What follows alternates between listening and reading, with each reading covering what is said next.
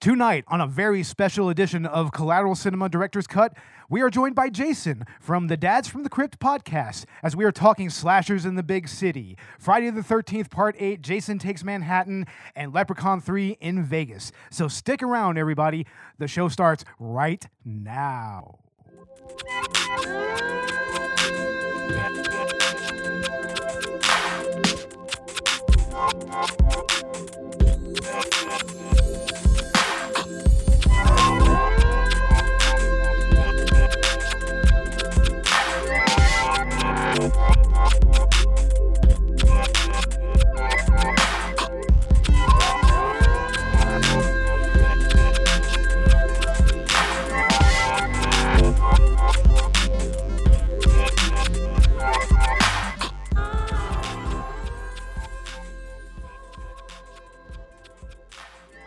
Welcome to Collateral Cinema Director's Cut. I'm Beau Maddox, I'm Robert Ortegon. and we are joined by our special guest, Jason from the Dads from the Crypt podcast.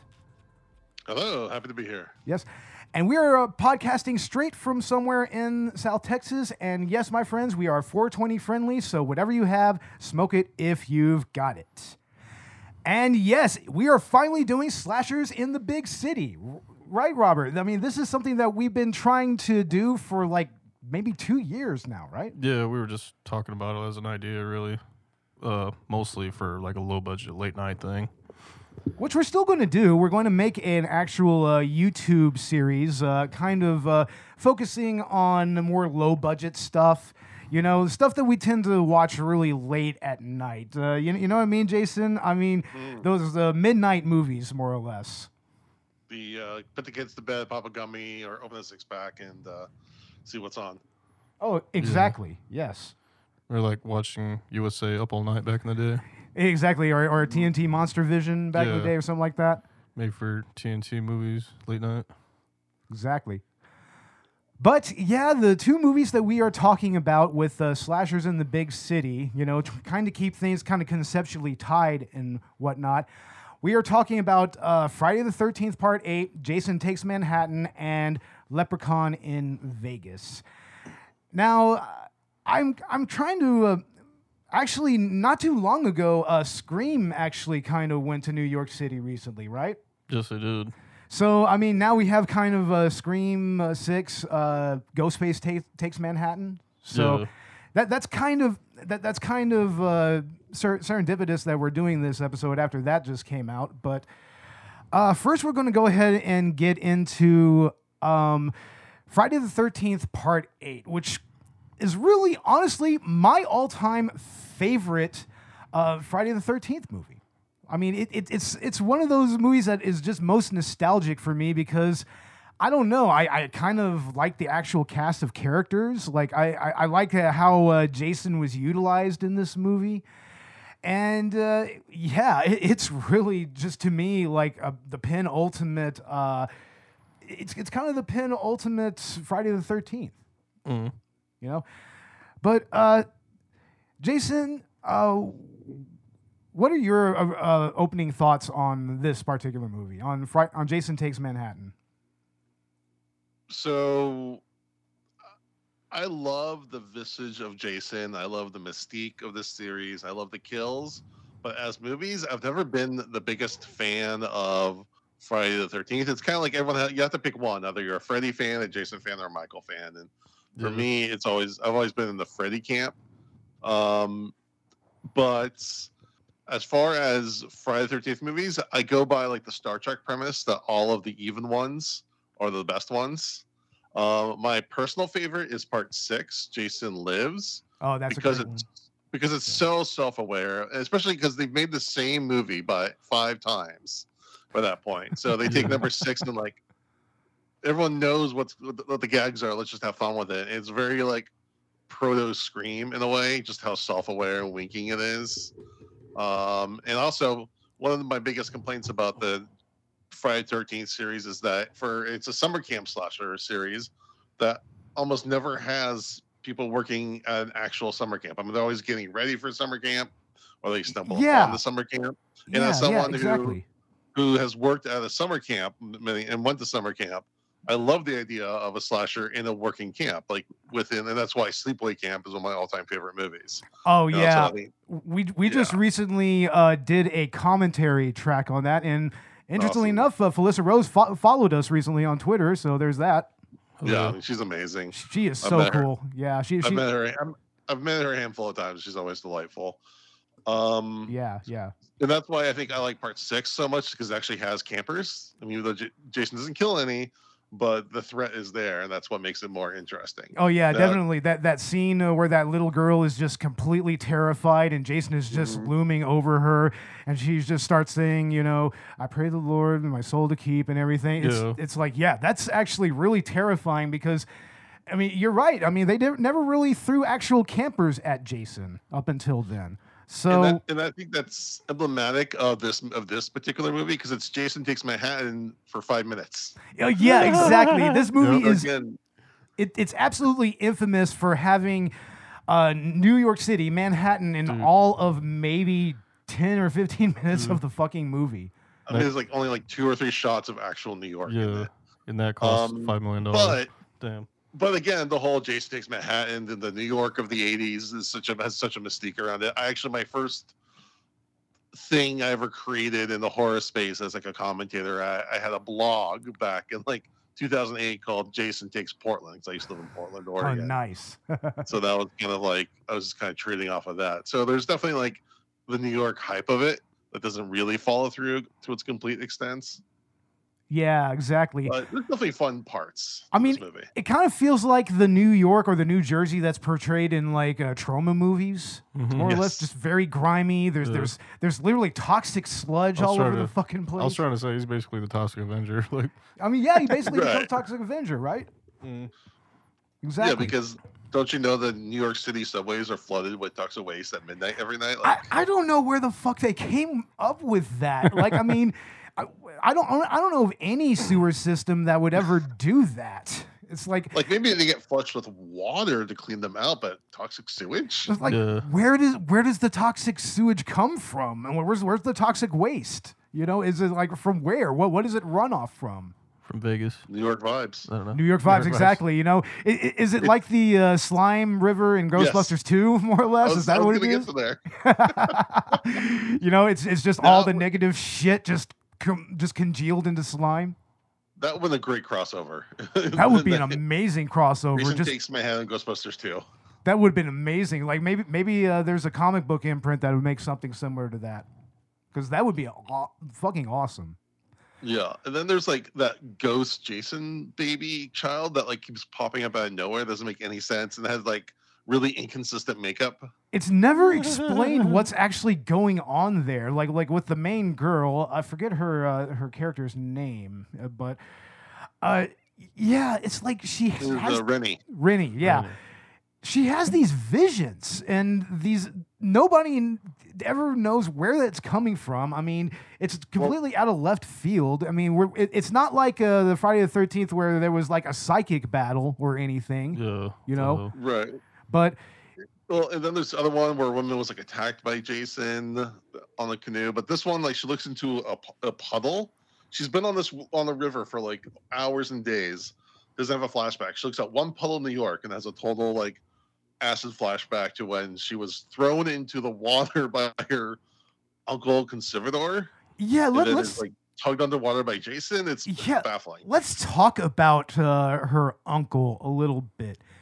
It's he's a very strange character throughout because, in many ways, it, it's kind of like uh, what uh, Brad Jones uh, brought up with the cinema snob, his cinema snob episode on this uh, on this movie. It's like he's actually kind of reasonable. He's he's kind of basically kind of saying the common sense thing here for the most part. It's just the movie just goes out of his way to portray him as just this vicious authority figure, right? Yeah. Yeah, I mean he's just kind of a dick about it. He's a dick about it, but he's right for the most part. I mean, Well, yeah, he's- yeah, exactly. He's right. He's mostly right about, oh, except for like going after the harbinger. yeah, no, that that was him finally just kind of losing it and just kind of going with his emotions a little bit. He he got a little uh, emotional about it, you know. Yeah. I don't like when older people exercise their authority like that, though. You know? Yeah, exactly. You know, it's it's it's kind of like the whole okay boomer meme or whatever. It's like it, he has okay boomer vibes in spite of the fact that he is actually right about everything Yeah. mostly. It's it's the demeanor part of it, really. Yeah, yeah, but then again, he did pull a real dick move by throwing his little niece into the water when he knew that she couldn't swim. That, Yeah. That's a dick move, one way or the other. Well, also you get like a real controlling vibe there because he's a, he's her guardian, her uncle, and like the president, the principal of her school or something like that. That's like there's some creepy dynamic going on. Oh, that's even- I- that's the vibe I got. Definitely, but I mean, it's not like he's really a full-on creepler. I mean, he there, there there's a scene where the uh, the bitchy uh, popular The girl, prom- yeah, prom. Tamara, like she uh, tries to seduce him, and he he rightfully fucking like throws her off him and is like, "Get off of me! What are you doing?" What are you doing? You're And, underage. and, then, and then it's just completely flummoxed when uh, it turns out that it's a total screw job. You know, they're they're pulling a screw job on him. They they taped him. You know, but Which is so what's so funny is that like she she said to me like she's like shows up and takes off her robes like oh I've got my biology project here and she labels stomach and heart like that's it. Stomach, heart. respiratory tract.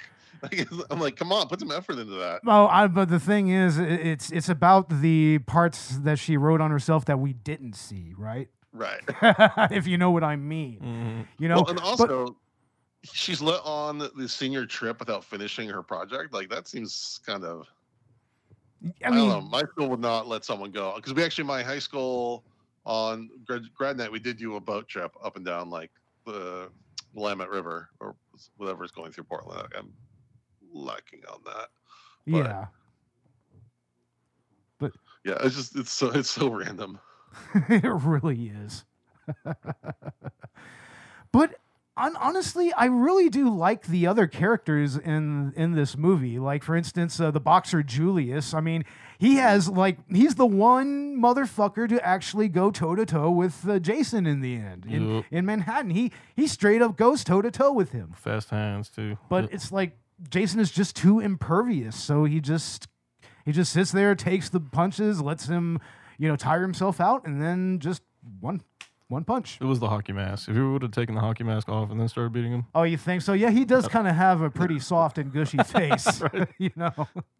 But like, what law of physics is that? That like one uppercut will take someone's head off? mm, Like, Mortal Kombat Looney Tunes. physics. it's Looney Tunes. yeah, yeah, either you- Looney Tunes or straight Mortal Kombat. Mortal you know, Kombat. Yeah, It was a fatality. I'm, I'm pretty sure that's a John, that's a Johnny Cage fatality. was at one point. babality, bro. Baby alley, stupid. I don't know. Friendship. But yeah, like like I like the whole dynamic between the uh, film the film geek with the camera and uh, the rocker girl. Like yeah, that's cool. I kind I kind of feel like they could have played a little love triangle between her and uh, him and Tamara, kind of. You know, Mhm. it's slight it's slightly hinted at, and I'm just like, you know, why go for that uh, prissy, you know, chintzy girl when you got a badass rocker girlfriend right here? dude? Yeah. It's like, come on now. I mean, that other girl's just a user anyway, right? yeah. Damn. But she's she she actually wants to spend time with him and uh, like play some sick riffs and shit. It's like that, that's badass. Why Hon- not? you know? Honestly, he should have just recorded the whole soundtrack of the movie with her. I know, right? That would have been awesome. or what's the uh, who does the uh, intro to this? Is it is it Dokken or Winger? Or No, like who is it? Metro something. Met- Met- Metro. yeah. Metropolis. I think it's Metropolis. Metropolis. Metropolis. Okay. I can check that up. I, don't I could be wrong, but It, it, it's total like late late eighties, early nineties uh, hair metal vibe. There you to go. me. It, it- it feels like a. I mean, it does feel like something that Winger or Dokken would have made. But that's right. Dokken made Dokken made a uh, m- a song for uh, what's it called for Nightmare on Elm Street, Dream Warriors, right? Oh, yeah. Yeah. Oh man, dude, I like part four. Yeah. Part four is pretty cool. Is it Dream Warriors and then Dream Masters? Yeah. Yeah. yeah speaking of uh, Jason movies, I think you know my favorite one of them is it has to start with the final chapter in the whole Tommy Jarvis series. You know? Oh, the, the Jarvis trilogy is great. yeah. Because yeah, the, Yeah. in many ways, the best way to think of these movies is um, as a series of trilogies. Mm-hmm. I mean, it's it's the best way to approach them. I mean, even whenever uh, and the Jarvis trilogy goes into the the zombie Jason trilogy. Exactly. The part six, which is a do the opening of that where uh, they dig him up and he gets struck by lightning, dude. Like, Right, the, the Frankenstein zombie. Yeah, yeah, that, that's pretty much the beginning of zombie uh, zombie Jason. Zombie Jason. I thought that was cool seeing that when you were a kid. It's like hell it, yeah, it was. fuck yeah. I watched it on VHS too. Yeah, it really was.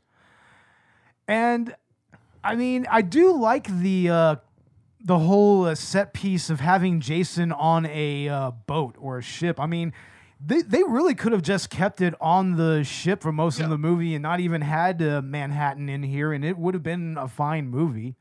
Yeah, I'm, I'm fine with Jason on uh, Jason on boat, but to call it Jason on boat, just Yeah, yeah, it's, the uh, expectation. Yeah, exactly. Like like like maybe make it an even bigger cruise liner. Poseidon you know, I mean, th- this is more like a ferry that they're on. dude, the it feels Poseidon, like. Poseidon Adventure with Jason. Oh, that would be crazy. Like Oh. they have a like he's on there and then they like capsize and then they have to it. like they have to deal with surviving the uh, caps the capsization and also God. Jason coming after them. Yeah. dude, Wow, that that would actually be a compelling uh, movie. That could have been something right that there. could work.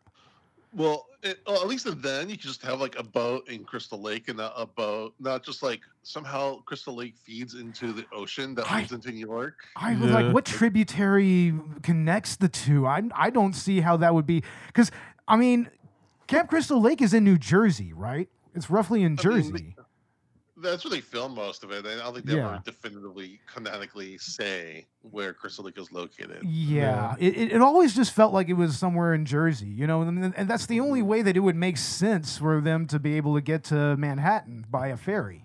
Yeah, that's But- true. Yeah, but again, the Crystal Lake is never shown, and also it looks very much like the Pacific Northwest. It does. You know, It looks a the lot like the. Pacific It's like- Northwest. yeah. It's like all those trees and the fog rolling in. You're like, Yeah, that's not Jersey. First of yeah, all, yeah, no, it's Again, it's got PNW vibes to it. Yeah. Crystal Lake feeding into the river uh, to an ocean, and then the idea that you can just row a boat into New York Harbor without the Coast Guard noticing. Yeah, what the hell is that? Like, e- like even in like pre 9/11 New York, I mean, they still had uh, the the Bay area kind of, uh, you know, on lock. You know. Yeah, like you, you can't just get in a boat and go by the, the Statue of Liberty. Like this, people are like No, watching. no, especially nowadays, they, they have a perimeter around the Statue of Liberty. hmm You know, Mhm. I mean, they, no, they're not allowing people uh, to just row up there. Yeah, we see that on X Men. Right? X Men, exactly. Yeah, exactly. Well, Yeah. Jason. I mean, there's so many questions about how Jason like physically moves in this movie, but like he's like some sort of Olympic swimmer. Yeah, exactly. Keep Like, up with them, and then he's like teleporting everywhere. Like, is is this the movie that establishes the whole uh, idea of uh, Jason teleporting? That and Myers too. Yeah, Where- yeah, him and Myers. Like, is is this So- the one that kind of establishes that trope? That's that's uh, the only don't- way. I don't know exactly. I think it's the most blatant one. I don't. I don't remember the other ones well enough. But Yeah. like the teen, I've seen. I think her name is Tina, where she's in the disco, and he's just like showing up at all the different exits. Like whenever she turns around, it's like Mhm.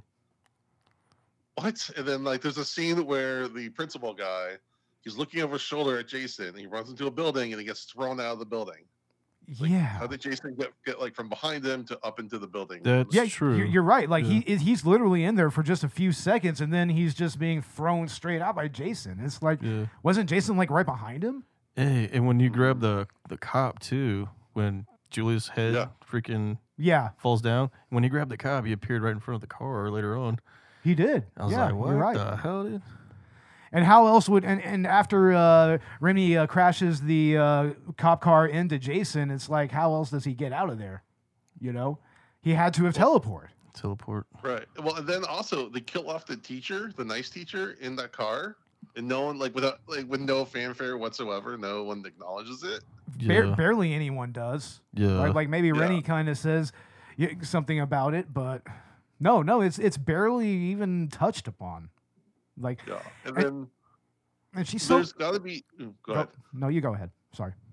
There's got to be probably the most disturbing scene in like at least any like of the nightmare uh the uh Jason series where the lead girl gets kidnapped and fed heroin. Oh, Oh, that is God. so just Yeah, dude. out of nowhere. So fucked up. It really is. It's like, yeah, you. I mean, forcibly uh, giving someone a controlled substance is like, I'm pretty sure that's a crime in and of itself, even back then. Well, you know, like And then she's fine like a couple like a minute later. it's like, like no, she'd be riding that fucking pony, right? I Yeah, mean, she's especially- jacked. especially a first timer. And then again, stupid. I, this guy's got a gun. He's shooting Jason. And he walks towards him, like as if getting closer to. Like he's obviously hitting him.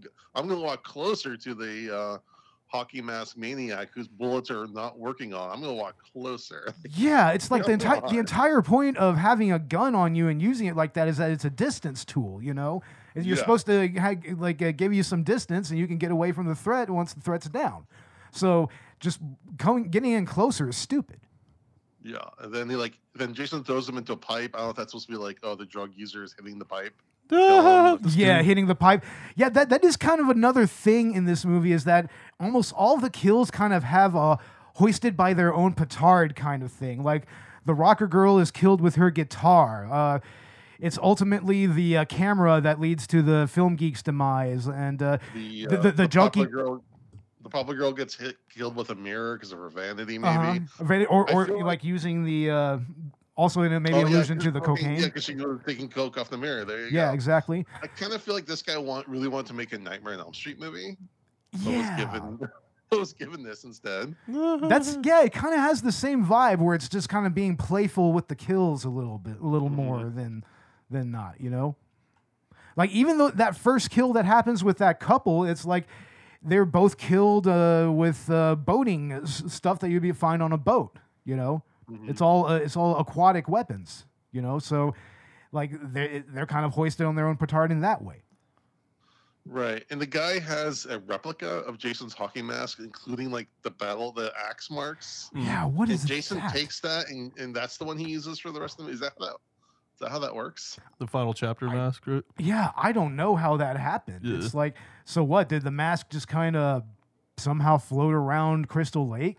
I mean, Yeah, I don't get how he had his mask. That was the same mask. it absolutely Or was. yeah, or or he like cos has a cosplay fetish and like made his own mask. yeah, right. It's like it seems that by that point, Jason is kind of enough of a of a legend that you know people. I mean, hell, at one point in the series, they're making goddamn burgers shaped as uh, Jason's hockey mask. Voorhees yeah, burger. that's my Yeah, favorite. Voorhees gag. burgers. yeah. It's So funny. Jason goes to hell. that Yeah. could track. Like maybe somebody wanted to just cosplay as as him. you Jason know? fingers and Voorhees burgers.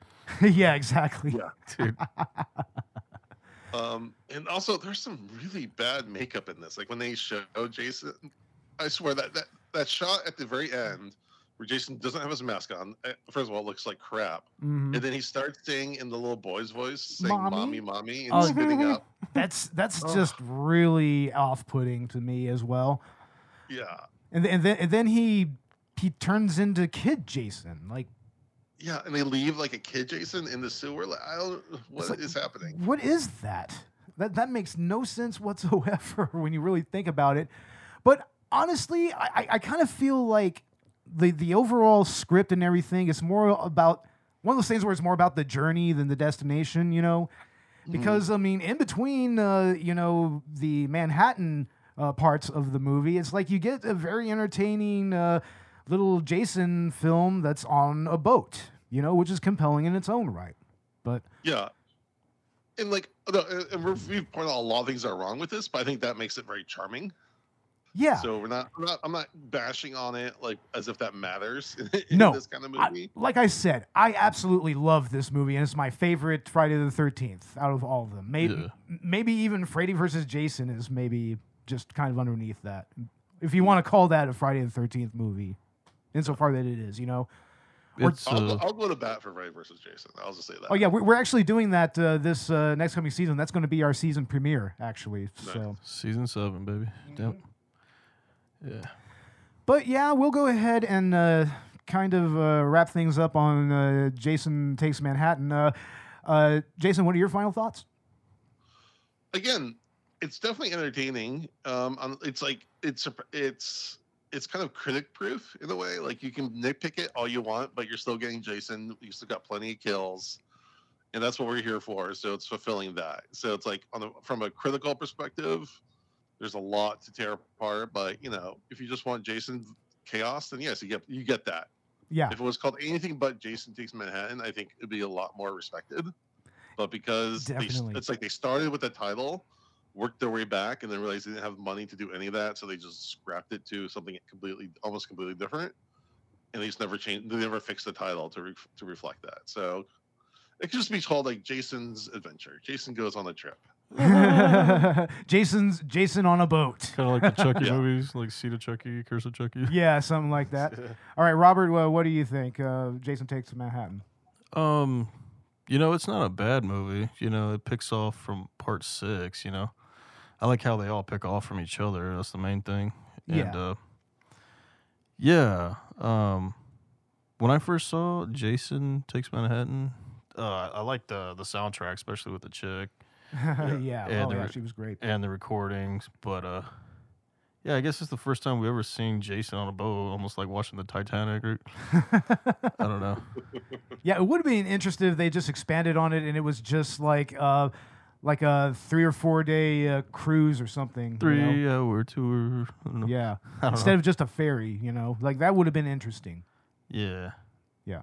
That's the first time Jason ever left his home, though, too. Look- Yeah, yeah, he traveled out of uh, Cr- Crystal Lake in that general area. Yeah, Yeah. Yeah.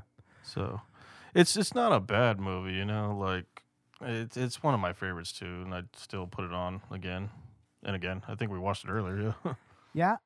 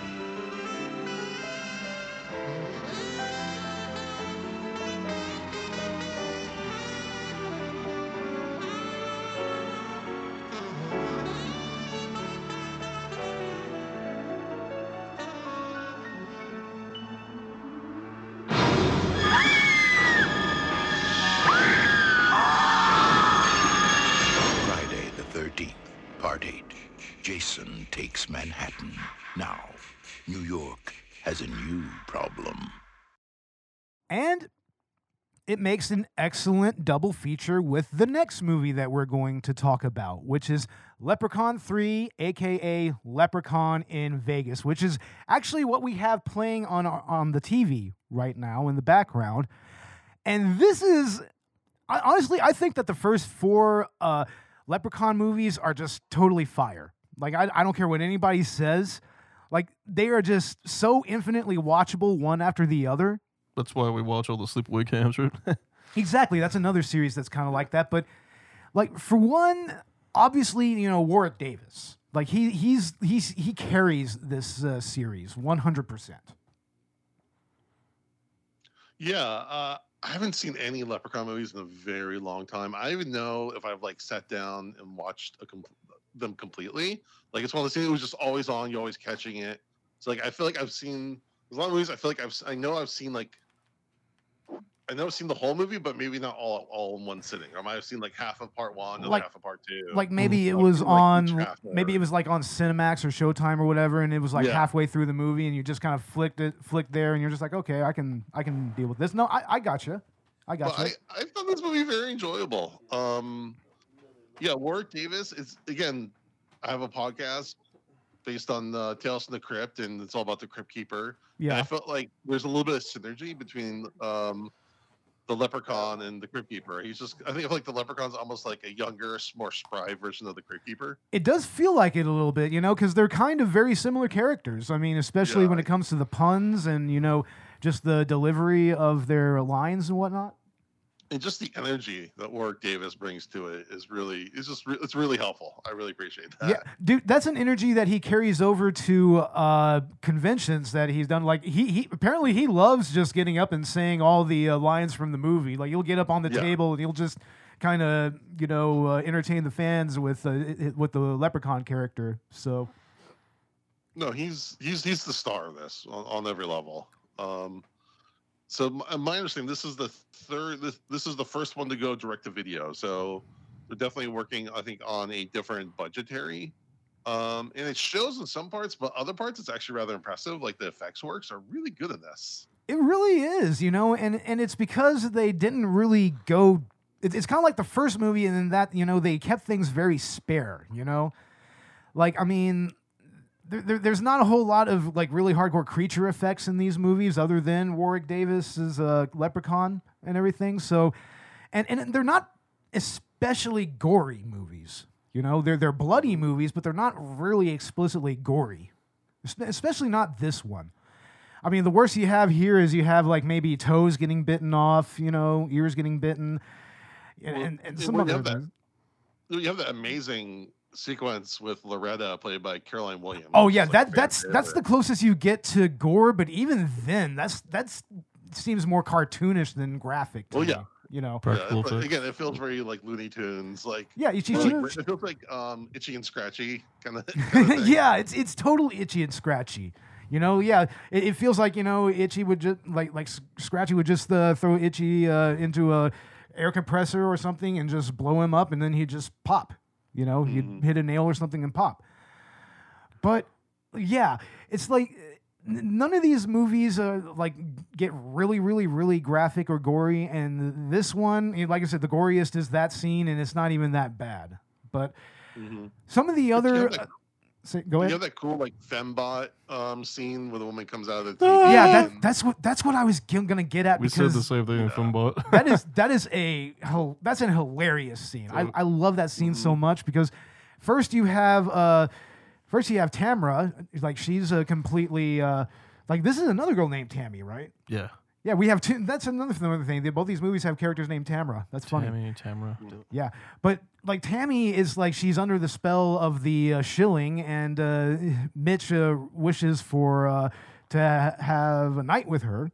You know, and you know she she she goes up there and she's you know acting all st- like stereotypically really thirsty for him and everything, and uh, it's it's kind of noteworthy that you know she's still kind of uh, being aggressive aggressive against Mitch, like even uh, with the Shilling's power, like she she's kind of like breaking through that a little bit here and there. Well, because we because they established that like eventually your wish will come to destroy you. So like you feel like if the spell had been broken, she probably would have killed him. Probably she was yeah um, she was probably going to be the one to kill him exactly. But because it got broken because of uh, Caroline Williams' character takes it then it's kind of broken. But you know, the leprechaun wants to finish the job. Yeah, exactly, exactly. So kind of spared her from having to do that. And it's really entertaining how he goes through that, like especially with um, with the the whole. Uh, TV, TV concept like he's he's always just kind of playing with Mitch he's just like like the, the TV is like direct talking directly to him and he's like wait wait a second I, am certain that that was my name coming out of the right. TV yeah and then that that woman just comes out of the TV, which is a great effect in its own right. Very simple effect, I'm sure. Mm-hmm.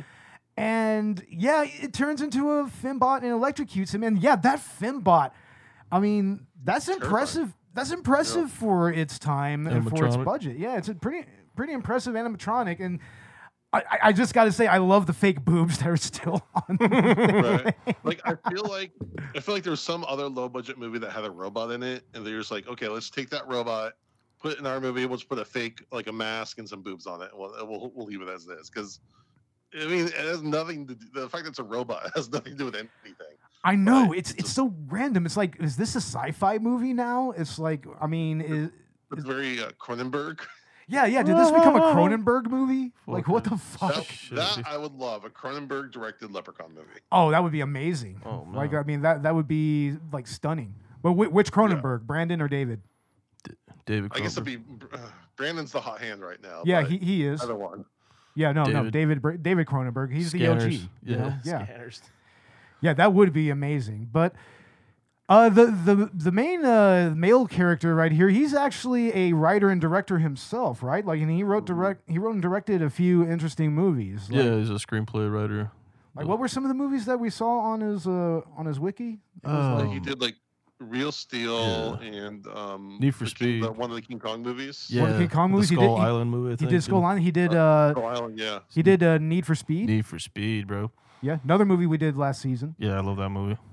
Yeah. Coach Carter, Flight, that was a good movie. Oh, the Mhm. Power Rangers that he did. 2017 version. Yeah, Yeah, he, did, the that. remake. That's so He wrote the Like, screen. and that's cool, and, and that's cool, and I like his character here. I mean, honestly, the the male and female leads here, they're they're both very likable characters. I think, Mm. but my favorite group of characters is the uh, That's the Loan Shark. the the loan shark. Yeah, Arthur. He is the best. You He's know, so he's he is so down. You know, he he even says it like, I want I want health insurance for uh, all Americans. Yeah, what, what is with this is like- fucking health insurance? Like, I know, right? yeah. coming up. I loved it. Yeah, yeah, there, yeah. The whole uh, hospital scene is like, do you take Green Cross? Such an So that obvious. was, that's straight Crypt Keeper right there. That's total Crypt Keeper, exactly. Yeah, it, it- I, I totally see where that vibe is the same. But it's like that's what's great is that there's so many great scenes in this movie that are just so memorable and entertaining. You know, like I love the hospital scene. I, I love all the scenes in the pawn shop with uh, Gupta, the the Oh. pawnbroker. Yeah, and then of course, like the what really took me back is the fact he had like a a CD, Uh huh. Like- CD-ROM. Yeah. the CD-ROM without it was an instructional CD-ROM, which they were pushing so hard back then. Like everyone will learn via CD-ROM. Um, I had a few games like that. You oh, know, Legends, they were like- like yeah, like a, Legends and folklore or whatever. Yeah, yeah, yeah. I, I had a few of those early CD-ROM educational uh, adventure games, and yeah, it does kind of still have that vibe, you know, especially with the mm-hmm. animation, like it, al- Wait. almost looking like a like a CDI game almost. yes, yes, yeah, yeah, exactly. But, but like, what are the chances that he happens to have one sitting in his drawer that's all about leprechauns that happens to be true? Like everything. that is crazy. Yeah. It's like, did it come with a computer that somebody hawked them, hawked them sometime? It's like, what the fuck?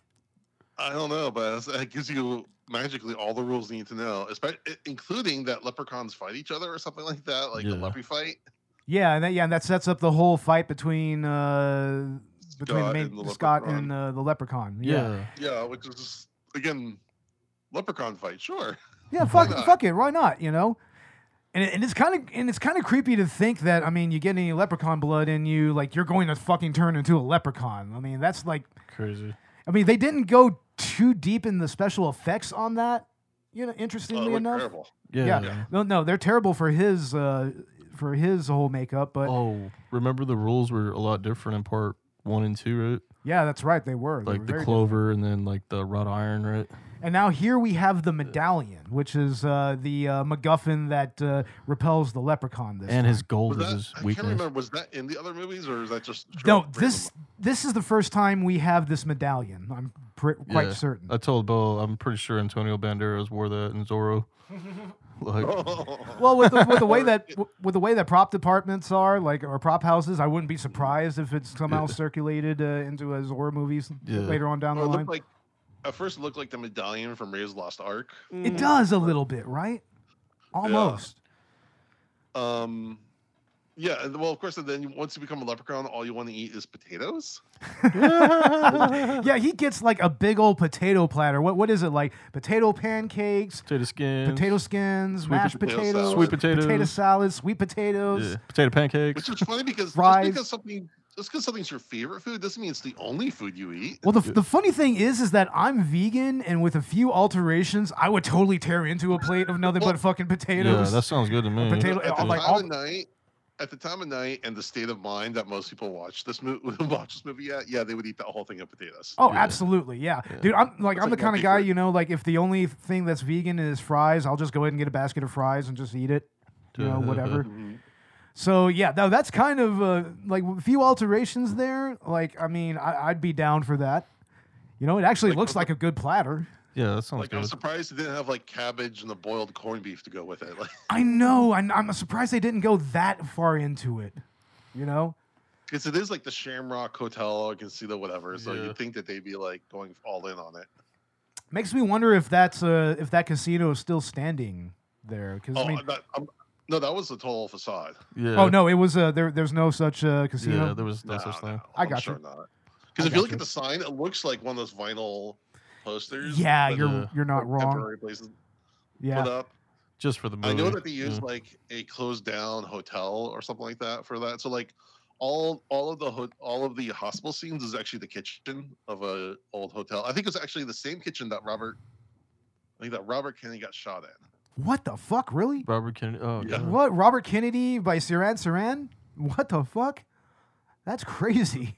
I mean, go on to IMDb to confirm this. If I almost certain that's what. I No, that that's but, insane if true. You know, it's like what the fuck. uh, uh, keep You're- going. Oh, yeah, yeah. But yeah, this magician dude, Fazio. Fazio. What a douche, man. I mean, he's he's just a typical showbiz douchebag, right, Robert? Yeah, he thinks he's uh something here. Yeah. Yeah, he he's a hack. I mean, he, he's doing just basic, uh, very basic magic here. Like no, nothing, uh, not even on the same level as like uh, as like uh, like Copperfield or anything Jim like that, or or even like David Blaine, Blaine, or or uh, Mind Freak guy, Criss Angel. Criss, Criss Angel. oh my God, fucking goddamn Mind Freak, Mind Freak. Mind Freak, Or the Masked Magician, Okay. right? The Masked Magician. Yeah, exactly. And Siegfried and Okay, Roy. according- Ac- According to IMDb, the morgue scenes were shot in the kitchen of the then vacant Ambassador Hotel, a historically significant site, as that was the area where Senator Robert F. Kennedy was shot on June 6, 1968. Holy The shit. director felt uneasy about shooting scenes on that spot, but the film was on such a time crunch, he had to pull through and did it anyways. That's fucking amazing. Well, All those years later, fucking Leprechaun 3 was made there. I love it. hmm I fucking love it. Yeah, and like he didn't have permits for those shots when he's on the on the Vegas Strip. Oh, of It's course just- not. Yeah, imagine like you're just on on the strip in Vegas, you're partying, whatever. A car pulls up, and a f- a film crew runs out, then the leprechaun walks out and starts doing lines. pretty much know, what the public. It's pretty much public photography as far as Yep. I'm concerned. Like that scene uh, where where we do actually get an Elvis impersonator, because of course we're gonna get a fucking Elvis impersonator. it's It's obligatory. Vegas. Come on now. But I mean, that's that's actually a great little scene. I mean, he actually interacts with him and uh, is actually pretty cool with him. Thank you. Thank you very much. Thank you. Thank you very much. but yeah, I mean, also, I mean, the girl uh, Tamara. I mean, sh- I think that uh, she's an interesting character in, o- in her own right. You know, I mean, she goes through a little bit of an arc here where she finally. Uh, she just finally had enough with all the abuse that uh, Vegas just kind of meets out to women like her. But I mean, ultimately, they uh, like she takes care of business along with Scott, you know, and, Yes, and she becomes uh, actually a good foil to him, you know, because You know, she's she's got some solid. But the funny thing is, she uh this is her last. This, she quit acting after this movie. This is Yeah. really I saw that. yeah, that, that that's sad. She's actually really good in this. She did one other movie, and that was it too. Yeah, she was not bad in this at all. I mean, and I still enjoy her character whenever she's on the screen and everything. She could have been something. She was. She should have just kept on with it though. Yeah, she shouldn't have been discouraged by this. I mean, I know this was a different time in the, in you know the uh, movie industry. You know, you had direct direct to DVD movies or direct to video movies coming Yeah. out, and this was direct to video. Yeah. But I, I don't know. It's like nowadays, it's like people have a lot of nostalgia for those direct to video movies nowadays. yeah. It's like like that's pretty much our bread and butter. You know, stuff Yeah. like you know full moon features or uh, Yeah. stuff like this. I think I like them know? better, like going straight to Redbox, you know, I know, right? straight to Netflix or something. Yeah, yeah. Now nowadays, that's the uh, analog is the straight to Netflix uh, type. yeah, Yeah, That- yeah. That's a that's a whole other and those uh, business model. yeah, and those have lower and those can be low quality, even lower quality. I kind of feel Yeah. you know. Because I mean, I, I don't know. When you're making a movie for physical media, it's like you better you know be on point. I kind of feel, Well- but it really is. Even like Leprechaun Returns. I don't know if you've seen that. Or, Oh, Leprechaun Returns. Yeah, we did an So, uh, episode on that. That one's a good one. That one went straight to Syfy, dude. That one was cool. Yeah, yeah. Th- this this is another straight to DVD movie. Yeah. yeah. Yeah, and it was released by Syfy. Unfortunately, it didn't have Warwick Davis in it. No, but it was a it was a good uh impression of Warwick Davis. Really, it really was. It was, Like, yeah. I'll give him that. I mean, he nailed it. But back to this movie, I do really like how uh, how they utilize Vegas here. You know, they definitely did it better than uh, than uh, Part Eight did with uh, Manhattan. You know, Just, Jason- yeah, yeah, I, I completely agree with that. It actually had like a reason to be in Vegas. it does. It has a great reason to be in Vegas. Like the the characters have every reason to be there. You know, like if Scott is just passing through, like on the way to California and whatnot, on his way to college. on his way to college and everything. I was like, telling Beau like, oh sorry, I was telling you that dude. I like the fact that he turned twenty three thousand dollars into two hundred thousand dollars, yeah, you know? he did. yeah, and I'm like, wow. And the other thing I want to remark: holy fuck, going to college only costed twenty three thousand dollars back then. Yeah, Fuck. God damn it. I'm like, bro, well, I'd and that, yeah, that was no, 20 years ago. So, dude, I don't know what the inflation rate is, but Yeah, Yeah. And and also, you know, there's the whole commentary about health insurance there even a little Mhm. bit, you know, and and predatory uh, you know, for-profit uh healthcare. You know, there's a little Yeah, I mean- there- there's a little commentary here. There's a little more to this. And then, of course, those two. The, again, my my favorite thing of the two loan sharks talking about boxers or briefs. Yeah. The, the one of the age-old questions, right? It's like Of course, the obvious answer is like, "Fuck it, just free ball." it's free ball. Oh, there you go. Yeah, there you go. That's the obvious qu- the answer there. Yeah, but I mean, this movie is just like I think that it's next next to Leprechaun 4 in space, which we already talked about. It's like the most entertaining out of four really entertaining movies. Like like I said, the first four Leprechaun movies are just fire to me. Like I can Yeah. I can watch any of them anytime and be entertained. Now, I haven't really seen the uh in the hood uh movies. We'll yet. watch those too. Yeah, we're, we're gonna have to watch those. yeah. I got both of them, bro. We got it. Right on, right on. But I, I would like to see those movies and kind of complete my uh, Leprechaun uh, filmography, more or less. Or Lepre- not Leprechaun Origins, though, right? Uh, I have that too, but I'd rather not watch it either. Yeah. yeah, no kidding, right? Yeah. But all right, guys, let's go ahead and get into some final thoughts on Leprechaun 3, Leprechaun in Vegas. Jason, you go ahead. Yeah, I actually really enjoyed this movie. It's just fun. It's never it's never boring. The editing is actually pretty good, like at keeping things moving. Like compared to Friday the Thirteenth Part Eight, like there's a lot of kind of slower stalking scenes. You're like, okay, we get it. We've seen this a million times. Moving on, or like Jason reaching for a weapon or something like that. This one has a much better clip to it. I felt and really moved a lot better. I mean, there it, it- there's definitely some what the what the fuck moments like the guy traps a leprechaun in like his back office or whatever. Like the guy's magic; he can easily teleport. We we've seen it before. Yeah, So why is he stuck back? I mean, there's yeah, there's definitely some lunacy happening. definitely. Um, and yeah. it's definitely you can definitely see some of the cheapness in it, but then again, you have some amazing effects so that kind of makes up Oh, definitely. for the yeah. cheapness. Like the the whole casino floor looks like the size of my living room. Like they're just shooting from like different angles. Uh, It's like- there's like two there's like two like two roulette tables and that's it um so yeah it definitely it definitely has a, a made for video feel but then i feel like the effects kind of punch above their weight or at least are more imaginative than you'd expect so um if i had to put these two movies head to head i'd probably watch leprechaun 3 Oh, um, absolutely. yeah. yeah. Yeah, definitely. All right, Robert, your final thoughts on Leprechaun 3. Uh, my final thoughts. You know, it's a great movie, like you guys said. Um, it's one of the ones I'd probably put on first, and then I go back to the original, right? Exactly. But yeah, this one's a really good time to have. I mean, going. Um, I don't know. It's just funny, and it's you know really not. What's the word? Uh, it's not like the other ones, though. You know what I mean? I don't no, know. it, it isn't. I, I would argue it's the most adult out of all the Leprechaun movies because, I mean, you have to remember the first Leprechaun, it wasn't going to be an R rated, like, violent horror movie. Yeah, it was supposed to be a comedy. This one's suppo- like yeah, it was supposed to be like a kid's horror comedy kind this of. one's up to the imagination almost, right? Like really. Yeah, exactly. This this one is way more explicitly uh is way more explicitly adult and I would even go so far as to say like is this the first one where we actually see some nudity in these movies? Yeah, some Skinamax late night thing. Yeah, th- I think that this was uh, the first time we actually saw any like bre- bare breasts or anything like that. Yeah. And I, and the, the first two movies uh, didn't really have much of that. Mm-mm.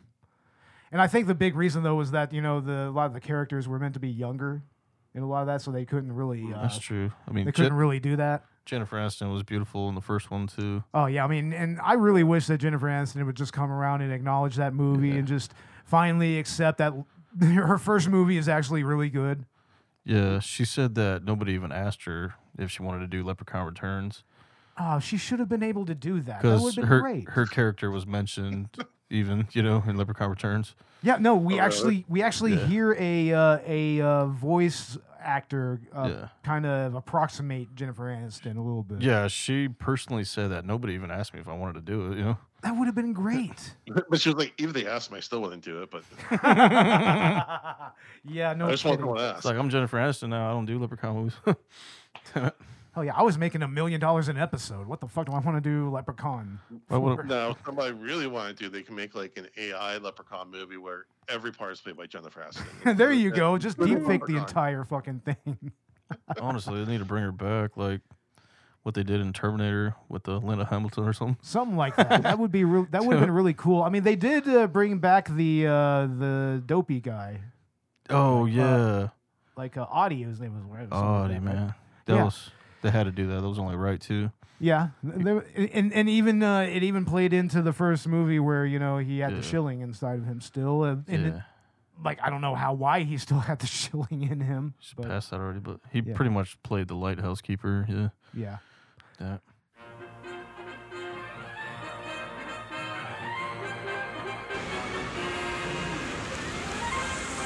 Las Vegas, a gambler's dream, and the dreamer's paradise. They're all about to meet their worst nightmare. Look out, Vegas. I'm taking over! Now, the leprechaun's back in the city that never sleeps. and he will never rest until he reclaims his pot of gold. Belongs to me, this gold I smell. Whoever's got it's going to hell. I want me shilling. Hello?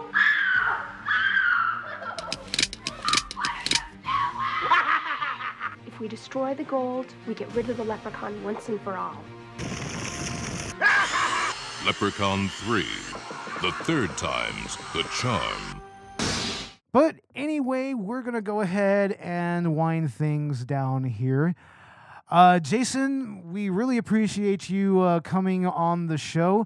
Uh, right now, we'll give you a chance to go ahead and plug your show and all your socials and everything. So go right ahead.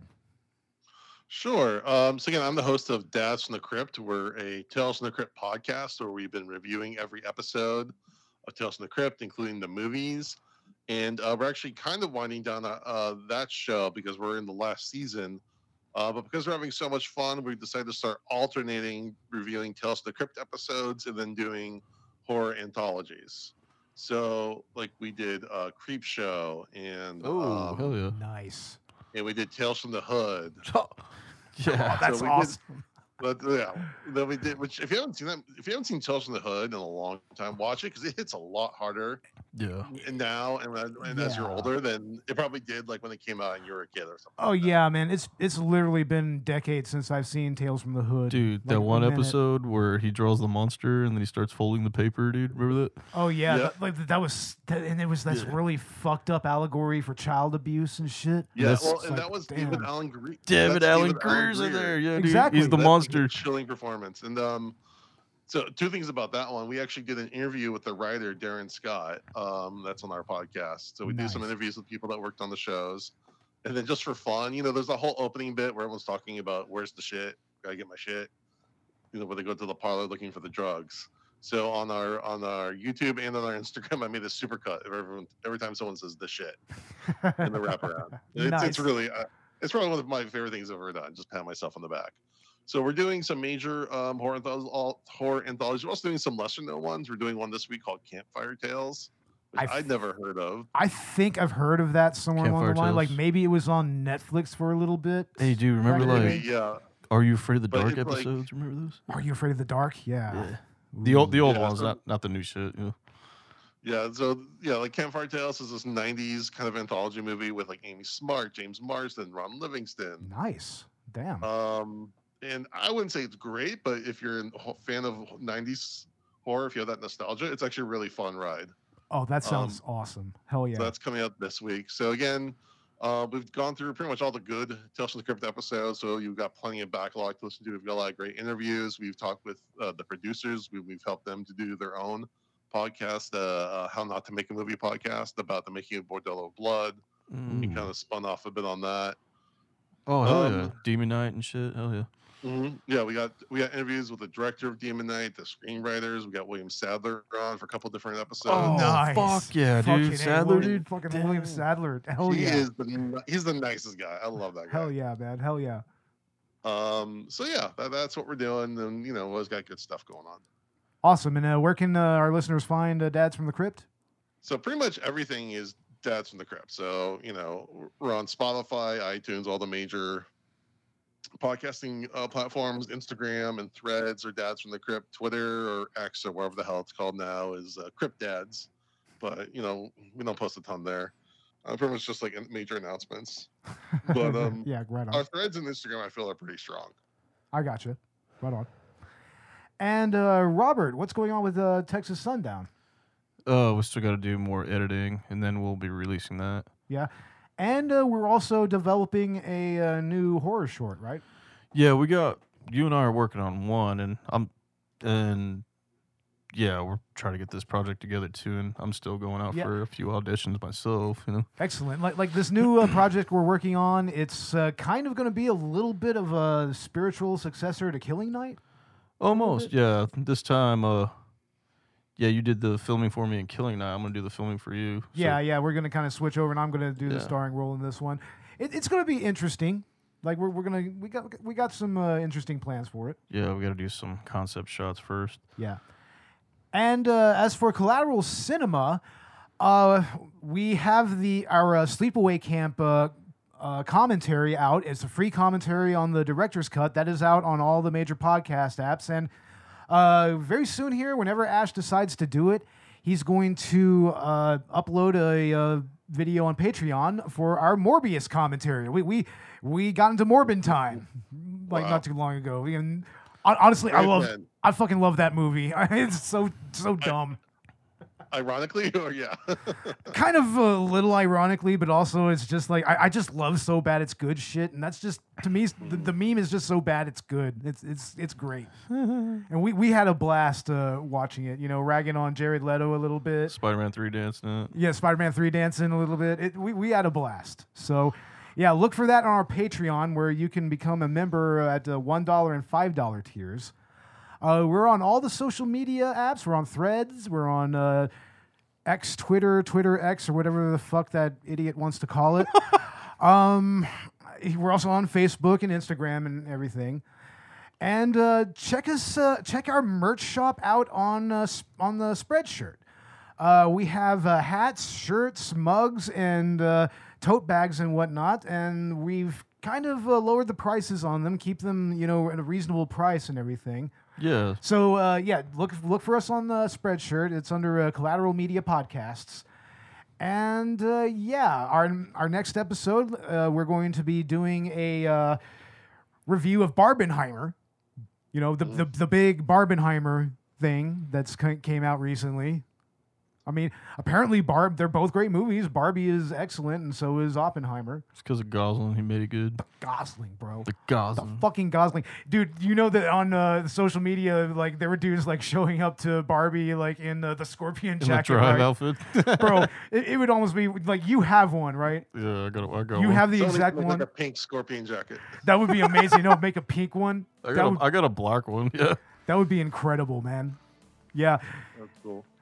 But yeah, we were look for a Barbenheimer review coming up very soon, and on the director's cut, we will be doing another little random double feature. We're going to be talking uh, Bad Taste, uh, Peter Jackson's very first splatter movie, and we're going to be talking about the classic Troma, uh, like uh, rape revenge kind of movie, I guess, uh, Mother's Day, which which is an all-time classic and is on Tubi, and we highly recommend it. So look for that, and we got our. Um, episode list for season seven coming up very soon. Yeah, I'm still short like two episodes, but One episode. We one or like, two. Yeah. Yeah, like I can say that our season premiere is going to be Freddy vs. Jason, and our season finale is going to be the classic uh, '80s uh, espionage movie Cloak and Dagger. Oh which- yeah, this was one of my episodes. yeah, yeah, we're going to tie in with the uh, Cloak and Dagger old school video game for Collateral Gaming as well. I don't know. I'll, I'll probably just pick another car movie, maybe a nostalgia car movie. Oh, you've got to, man! Hell yeah, dude!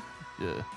Like shit, man. I mean, Gran Turismo is coming out soon. Gran Turismo. Yeah, Gran Turismo. Hell yeah. Honestly, uh, actually, you got to go with the views, and you got to do the Gran Turismo route. Oh, definitely. Yeah. Yeah. Yeah, Gran Turismo all the way. Yeah. But yeah, look for season seven starting in October. We're gonna have all of our uh, Halloween content there. Uh, first couple episodes is Freddy versus Jason, and then the uh, anthology movie uh, Trick or Treat, which is a great movie. And uh, yeah, our Halloween movie is gonna be Halloween Four, right? Yeah, I want to give a shout out to Danielle Harris too. Yeah, yeah, give a little- four and five. You know. Yeah, start getting into the cult of, Thor- of Thorn. Yeah, and Yeah. then Rob Zombie's Halloween. I mean, she's Danielle Harris is in there. Uh, oh yeah, Danielle Har- Harris is amazing. I'm mainly doing it for the Danielle Harris series. You know. Yeah, totally. Hell yeah. Yeah. So yes, everybody, look for that. We're all on all the socials, and yeah, uh, check us out on Patreon. So with all of that said, uh, thank you for uh, watch for listening to the show. Uh, thanks once again to Jason from Dads from the Crypt, and I guess we'll get go ahead and get out of here. Later's, y'all. Bye. But